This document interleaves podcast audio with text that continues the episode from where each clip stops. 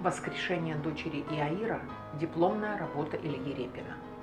Начальник синагоги просит Христа об исцелении дочери. Говорили ему многие, дочь твоя умерла, что еще утруждаешь учителя? Иисус, услышав сие слова, говорит, не бойся, только веруй. Войдя в дом, говорит им, что смущаетесь и плачете, девица не умерла, но спит. Взяв девицу за руку, говорит ей, Талифа куми, девица, говорю тебе, встань.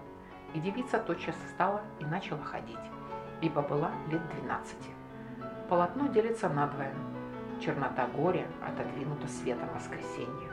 Сияние трехсвечника придает всей картине мистический смысл. Свет соединяет земное с небесным и убеждает в чуде не меньше, чем касание руки Спасителя. Библейская тема Репину не давалась. Как вся молодежь, он увлечен народовольческими идеями, а мастерская завалена этюдами к промокам. Он сочувствует знаменитому бунту 14, которые впоследствии станут передвижниками, даже пропустил год в академии. Картина не шла. В полном тупике Риппен вдруг вспомнил, как умирала его младшая сестра Устинья. Ей тоже было 12.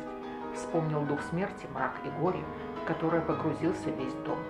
Утром он стер труд четырех месяцев и стал писать заново.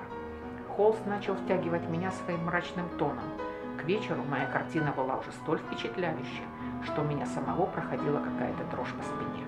Для трагического состояния брат Василий, студент консерватории, играет Бетховена.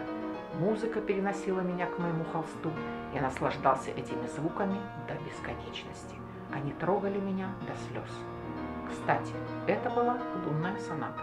На минуточку.